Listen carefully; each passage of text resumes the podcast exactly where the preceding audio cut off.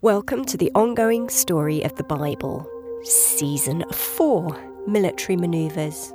Israel has now been in Canaan for over 160 years, and conquests continue, and tribe by tribe, Israel leaves inhabitants in the land to pay them tribute money. Now Israel has come under the power of four other kings. The people cry to God for help, so he sends a prophet to remind them that they have not obeyed him. Episode 4 War and Peace. For seven years, enemy Midianites have been invading and devastating Canaan with raiding parties, destroying crops and life. At night, Gideon, meaning mighty warrior, from the tribe of Manasseh, threshes wheat at a wine press. Now God sends an angel to tell him that he has chosen him to lead and deliver Israel.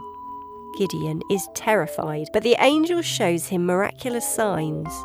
So he makes an altar to God, calling him Peace. Now, under cover of darkness, he takes ten men and his father's bull to destroy Israel's idols and worship groves. They destroy the altars and then build a new altar to God and sacrifice a bull on it. When the people find out, they are angry and want to kill Gideon. But his father, Joash, meaning given by God, defends him, saying, The god Baal should be able to defend himself. Meanwhile, Israel's enemies join together and camp in the valley of Jezreel, meaning God sows. Gideon, now also known as Jerubbaal, meaning contender with Baal, asks God to confirm his call with signs. So overnight, he puts out a dry fleece, which becomes wet. The next night, the fleece remains dry, while the ground around it is wet. So God tells Gideon to gather his army through a selection process of sifting 32,000 volunteers. 22,000 are afraid and they're allowed to leave. Then finally, 300 are chosen, those who lap water from a stream, cupping it in their hands. Then at night, God tells Gideon to go into the enemy camp. He hears one man recount a dream where a barley loaf rolls down the hill and destroys a tent. A man's friend says that this can only mean that Gideon will have victory. So at night, Gideon's 300 men divide into three groups, each carrying jars with light hidden inside. They surround the enemy camp and break their jars to reveal the light. They sound ram's horns, trumpets, and shout. The enemy panics and ends up fighting itself, believing that it is surrounded. Now Gideon pursues the fleeing Midianite kings and sends a message to the tribe of Ephraim to help. They kill the two Midianite princes, Oreb meaning raven, on a rock, and Zeb meaning wolf at a winepress. Now Gideon crosses the river Jordan with his weary troops, but the locals refuse to feed them. Gideon curses them, carries on in pursuit, captures and kills the kings, and takes their gold. With this victory, Israel asks Gideon to be their ruler, but he says God is their ruler. However, he makes a victory memorial from the spoils of war, an ephod, an idol, and the people start to worship it. Once again, peace is secured in the land for a generation, 40 years. But trouble lurks in Gideon's family. He has many wives and a large family of 71 sons. When he dies, his son, by a concubine from Shechem, moves to live with his mother's people.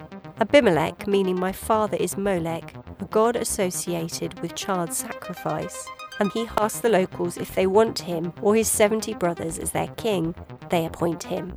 They give him money from their god's temple, and he hires men. They return to Gideon's home and kill Abimelech's brothers, but the youngest escapes. Jotham, meaning God is perfect, now pronounces a curse on Shechem from Mount Gerizim. Abimelech rules Israel for three years, but a man named Gaal, meaning to loathe, leads a rebellion against him. A battle ensues and Gaal is routed at Shechem city gates. Here, Abimelech rallies his troops for a takeover of the city and sieges its tower. But a woman throws a millstone on his head and he is mortally wounded. Now he commands his armor bearer to kill him so that his death is not attributed to a woman. The time is now around 1141 BC.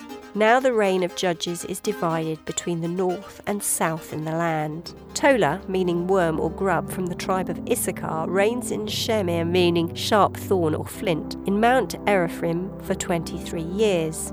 There are more judges, military leaders, In the south, Eli, meaning ascent of my God from the tribe of Levi, is high priest in Shiloh and rules for 40 years. While in the north of Israel, Jair, meaning the enlightener from the tribe of Manasseh, reigns for 22 years. He lives on the border of Gilead and has 30 sons and 30 cities.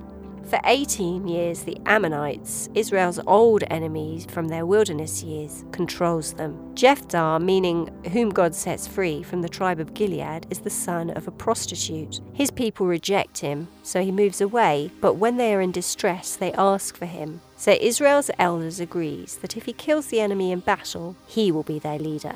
Jephthah vows to God that if he helps him, he will sacrifice the first thing that comes out of his door. God gives him victory, and when he returns home, his only daughter runs out of his home to meet him.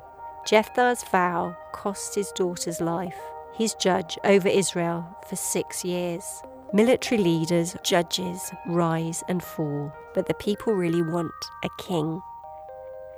You can read the story in the Bible book of Judges, the stage of each Bible story adds volumes to its meaning. It's useful to have a map of the Middle East to plot out the geography where the stories took place. Because the stories take place over time and there have been different nationalities, a place name can change even throughout the Bible story. For example, when the Greeks were in power, they started to give places Greek names Alexandria, Antioch, etc. Listen in for the next instalment of the ongoing Bible story. These podcasts, called Full Circle, are based on the author's best knowledge at the time of production. They've been created from the Bible texts, commentaries, and historical studies. The Bible is God's living word, and its story and learning is unfolding and ongoing thanks to Bible translators, some of whom gave their lives to give us its words, you can delve into its pages and start your own journey of discovery today.